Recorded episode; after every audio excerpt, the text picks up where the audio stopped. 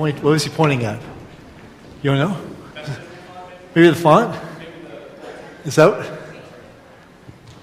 Maybe it's the font, yeah. Got a pastor in the making right there. Very inquisitive. Please open your Bible to Romans chapter 9. You can find that in the Pew Bible in front of you on page uh, 945. If you're just joining us this morning, if you haven't been with us for a while, if you're a guest, I want to welcome you to Neilsville and uh, our new year. We are returning to our sermon series uh, in the book of Romans. And so when we jump into it, you'll probably think that you're in the two and a half hours into some epic what's happening here. But just uh, hold on tight and we will make it through together. I thank you for your prayers. I'm feeling like I'm standing up straight this time compared to 8.30. So thank you. And thanks to Steve Eschultz for giving me an adjustment in my office. I thought I was about to die when he was cranking my back, but I'm standing up straight now. Uh, let's look at Romans chapter 9, verses 1 to 13, relying on, on God's Spirit to see us through and keep us orthodox, straight in our thinking. And Paul says, I am speaking the truth in Christ. I am not lying. My conscience bears my witness in the Holy Spirit that I have great sorrow and unceasing anguish in my heart. For I could wish that I myself were accursed and cut off from Christ for the sake of my brothers, my kinsmen according to the flesh. They are Israelites, and to them belong the adoption, the glory, the covenants, the giving of the law, the worship, and the promises. To them belong the patriarchs and from their race, according to the flesh, is the Christ, who is God over all, blessed forever. Amen. But it is not as though the word of God has failed. For not all who are descended from Israel belong to Israel. And not all are children of Abraham because they are his offspring. But, quote, through Isaac shall your offspring be named, unquote. This means that it is not the children of the flesh who are the children of God, but the children of the promise are counted as offspring. For this is what the promise said About this time next year I will return, and, and Sarah shall have a son.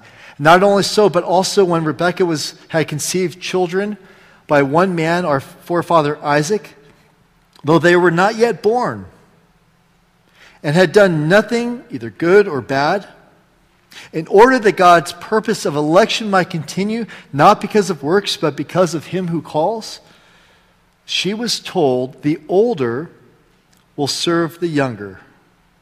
As it is written, Jacob I love, but Esau I hated. Let's pray. Lord God, as we come now to this very deep passage and in your word, we are reminded to say again the Bible is true, and Jesus is God. And by the power of your Holy Spirit, we come. And so, Lord, I pray that you would speak into our hearts this hour to prepare us as we come to the table in a few moments. Pray, Lord, that you give us grace. Help us to know your ultimate plan and good. And Lord, I pray that you would use these simply prepared words that I have on a page to ignite in us, Lord, a, a deeper affection for your Son, in whose name we pray. Amen. Ryan gave a fantastic sermon last week. If you weren't here, I'm sorry you missed it. We looked at the story of the Magi, the account of the Magi coming in Matthew chapter 2, and he did a great job of, of looking at the text and looking at the context of that passage. And, and he pointed out to us that there is deeper meaning in the text. That's true in Matthew 2, and certainly true here in Romans. But, but back to what Ryan was talking about, one of his examples was the genealogy in Matthew chapter 1. He said, you can look at this and see this as, as a list of Jesus' ancestors, and that's true on, on one level, but, but far deeper is also proof that Jesus is the biological child of promise, promised to David and promised to Abraham. And, and that's the import of that line of ancestors. And then I think he also pointed out that if you look at all those people in, in his ancestral line, there are a lot of kind of shady characters and less than stellar people that God uses, messy people just like you and me, to fulfill his purposes. Yet the people of the promise did not receive him. It's the wise men from the east who come to worship the newborn babe. It's King Herod who interprets the signs of the coming of the Magi and, the star. He interprets it correctly by saying they are coming to see the Christ, the anointed one, the Messiah, the promised one. But King Herod's reaction is one of fear and madness. And all of Jerusalem, all of the city of God, Matthew writes, was troubled. But it's these non Jewish astronomers, quote, rejoiced exceedingly with great joy. And they are the ones who come to bring gifts fit for a king. John chapter 1, verse 9 the true light, which enlightens everyone, was coming into the world. He was in the world and the world was made through him, yet the world did not know him. Hear the words He came on to his own, and his own people did not receive him. That's the ironic, unhappy, heartbreaking context of Christmas. And the ironic, unhappy, heartbreaking context we find here at the beginning of Romans chapter 9. As we begin this series through chapters 9, 10, and 11, through, through the winter and, and into uh, the spring, I venture to, to, to, guess most of us have not heard uh, a sermon or very many messages out of this portion of Scripture. Perhaps Romans 10 9, if you confess with your mouth Jesus is Lord and believe in your heart that God raised him from the dead, you shall be saved. But you probably skipped most of the rest. And yet we must we're commanded to look at all of God's Word, all of the counsel of God, and to look at it in context. And the context of this passage, look at me at verses 1 to 5. The context is heartbreak, it's anguish. Paul is anguishing over the, the circumstances that he finds his kinsmen in crush, the crushing reality that they are rejecting the Messiah.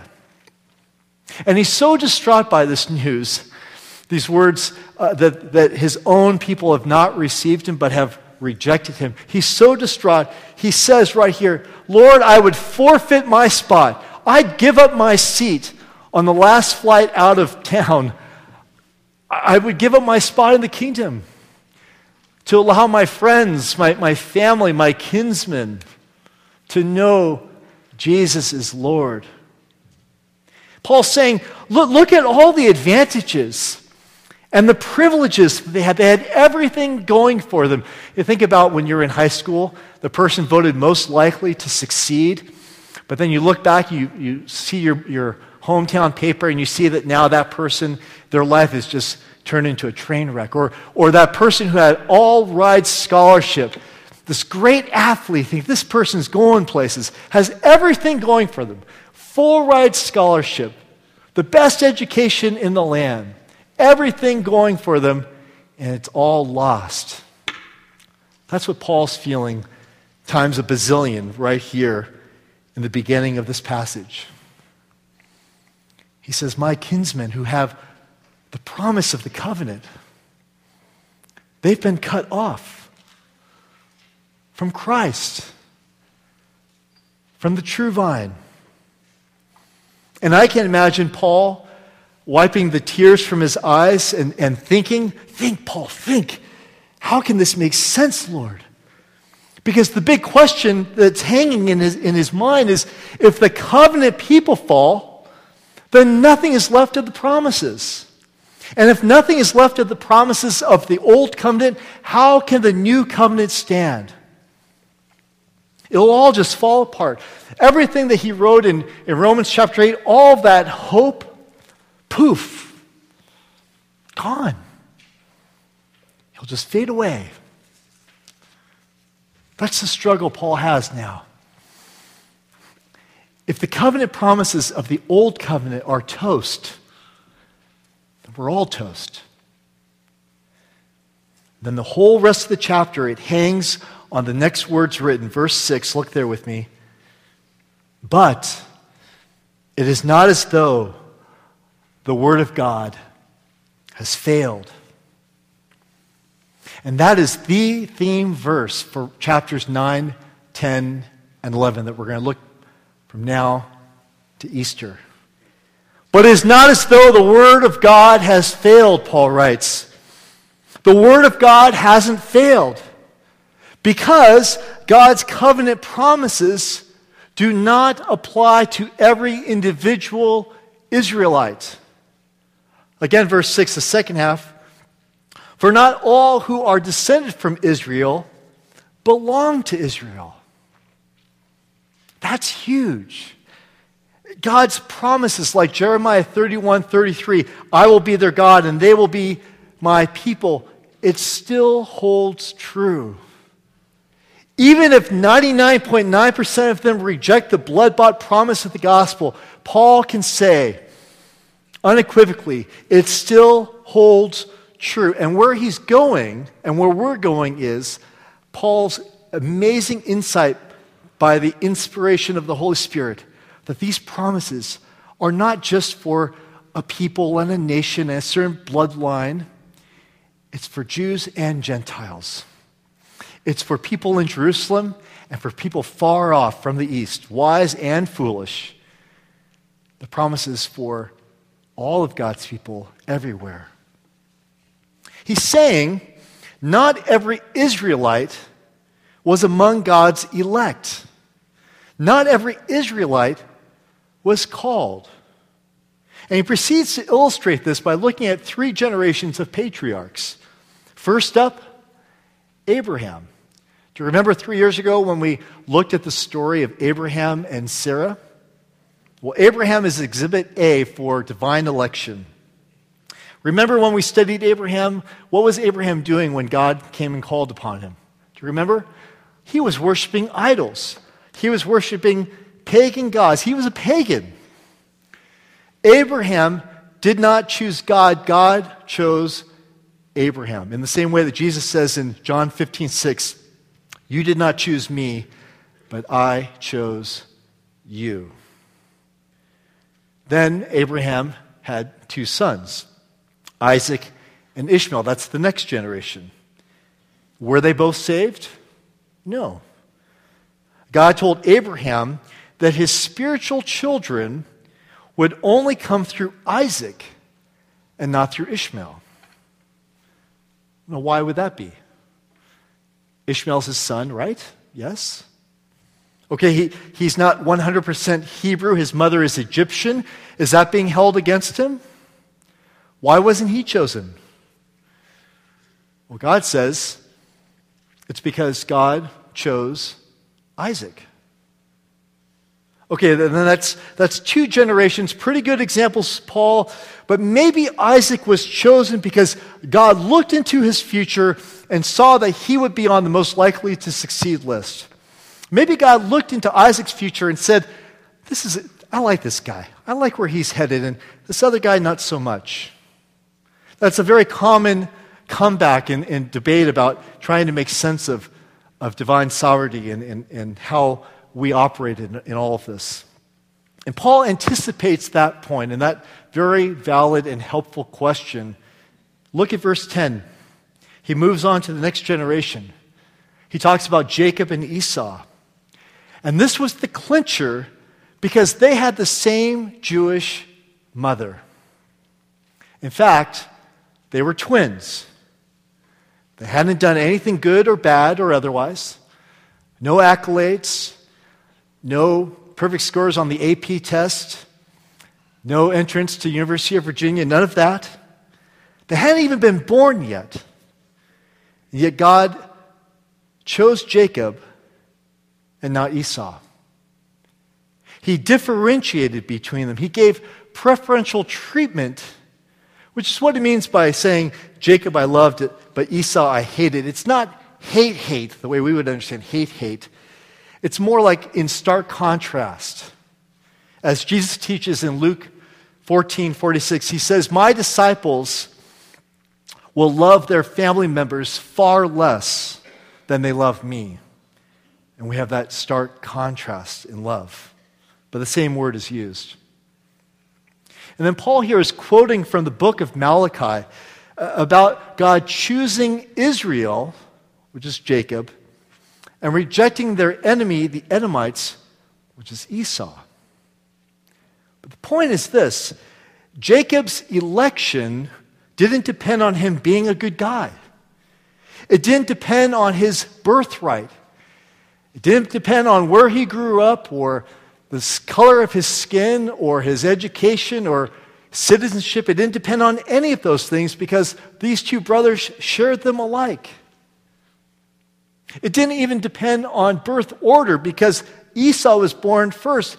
He socially, by social uh, uh, ways of the time, he should have been the rightful heir. No, none of it. It depended on God.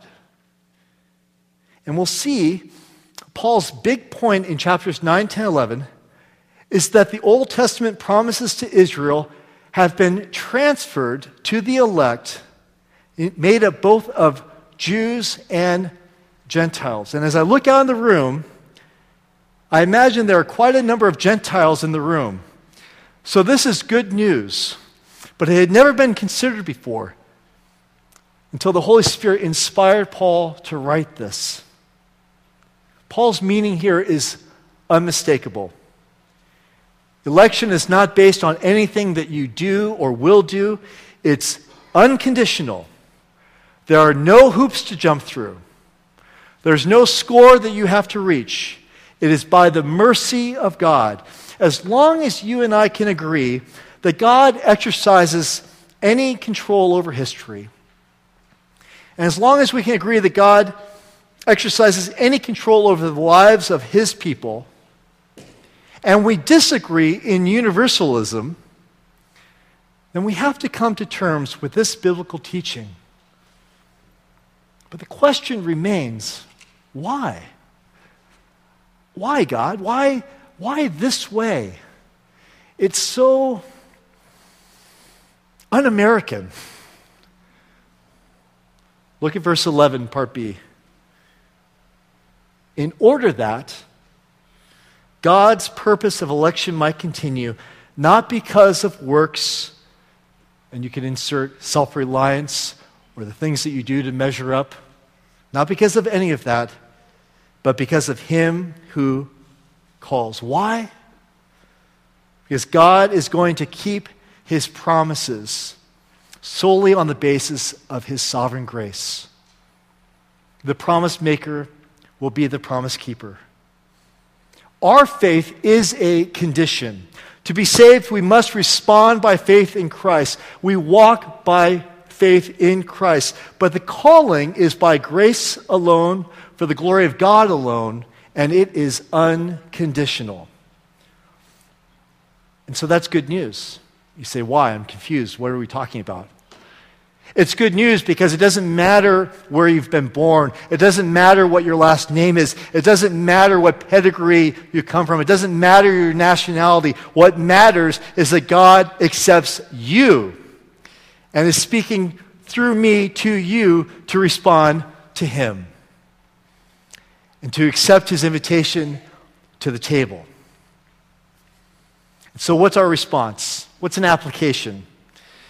Well, first, our hearts ought to break for people who reject Christ.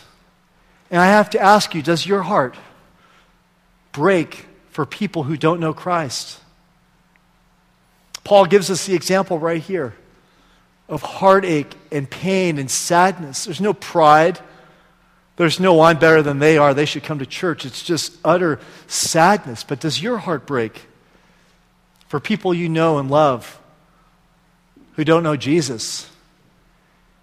And if you say, well, it's up to them, they can believe whatever they want to believe, then, uh, friend, you don't know Jesus.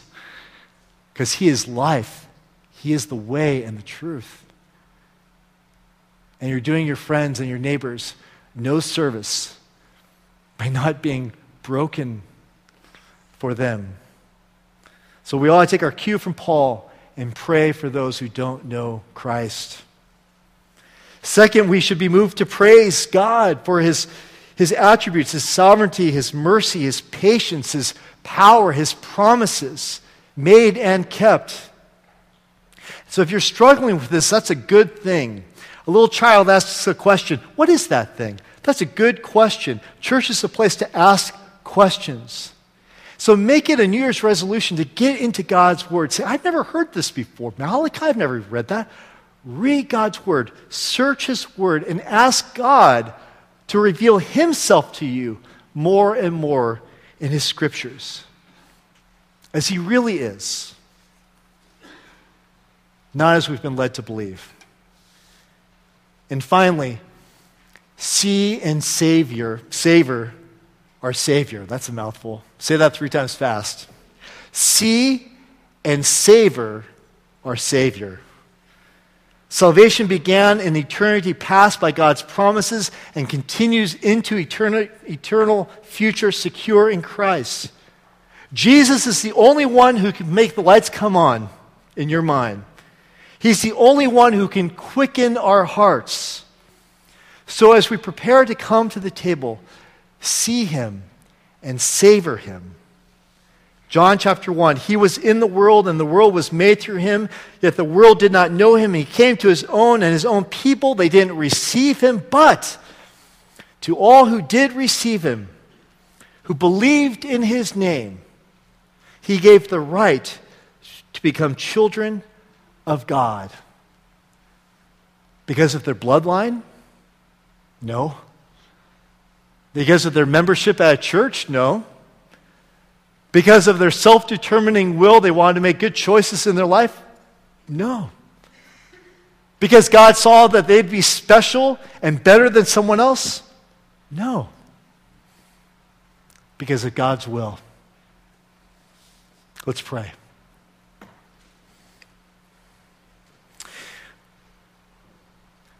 Lord Jesus, on the night of your betrayal, your arrest, you prayed for your disciples. Herod would have destroyed the mission, but he was kept from doing that. And you were secured safely to Egypt and then returned after his passing.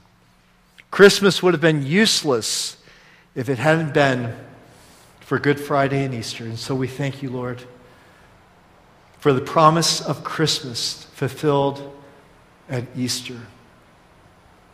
And I pray, Lord, that we would turn our hearts to you, that we would savor you, that we would seek to know you better and to know the mysteries that you have revealed to us in Scripture. And Lord, we want to pray for those dear ones to us and Lord, you teach us to pray for our enemies, so we want to pray for our enemies too, who don't know you. We pray, God, that they would come to faith while there is still daylight. We pray this in the strong name of Jesus. Amen. Please take your hymnal.